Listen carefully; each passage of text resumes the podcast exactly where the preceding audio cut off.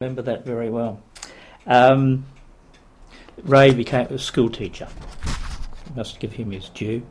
Um, yes, there was the greengrocer. Then there was a, a shop, and it was used as a home by a, what seemed a large family. Um, and the door opened onto Napoleon Street, and if it was open when you went by, there were rows of beds in the front area, all with very what appeared clean white covers on, and there were these iron beds lined up, and they lived in this shop like as a family. So I guess there was a kitchen arrangement at the back, and it's obviously very convenient, close to the shops. What was their name? I can't remember their name. I don't suppose we may not have known who they were. Um, but I can see that doorway now where those bedspreads in. Um, then there was the fish and chip shop, and the next door was Denis and George. These were owned by cousins. Um, the Venturas family, the Galatas, and the Artelaris family.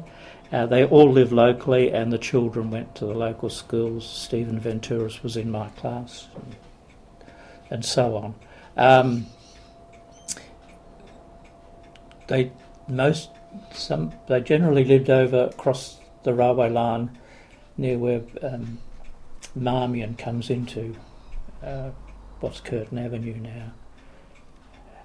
But we'd see them at the f- movies and school, and so we were all part of them. And the, um, one of the youngers, one, younger Venturas person, she's called Frida. Um, she's uh, and I've recently been working together at His Majesty's as volunteers, so we've come full circle around to know each other again. And I remember her as a tiny little girl track, trekking along behind her brothers going to the pictures. I tease her a lot about that. Um, actually, I was able to show her a photo of her brother Stephen um, in our final year at Cottesloe School. She'd never seen the photo, and so she was quite pleased to see that. Uh, when you went into the fish shop, there were counters either side. One side was to get your fish and chips, which were wrapped in white paper, um, and the other side was the wet fish side, where you bought it to take home to cook yourself. Then there was a little fence, and then there were tables and chairs, and you could buy a meal and sit, or you could buy just buy the packet and sit there. But generally, they served it on plate. Um, this is where Alf Smith used to go after his episodes at the Albion, and before he went home singing. um, but he wasn't the only person from the Albion who used to go there. But it was very popular uh, to end up there. There was no other eating place in Cottesloe. Don't have any food because the hotel didn't do counter meals like they do nowadays. Uh, so it would be it was about the only place you could get a meal after five o'clock. So anyway, Denis and George's um, was was an open shop with the food and the fruit and vegetables displayed, and there was a counter to the left side with the weighing machine or what have you.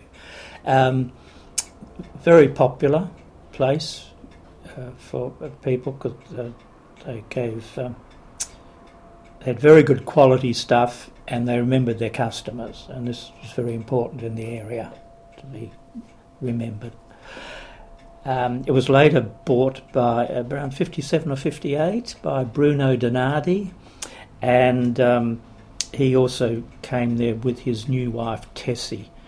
Uh, I remember him coming to the bank and introducing Tessie to us, this, this lovely young lady he had married, and they ended up living over in um, Broome Street, looking at the golf course. Um, the quality and the service of the business continued. Uh, it's now not op- closed down. Um, one of the glasses bought a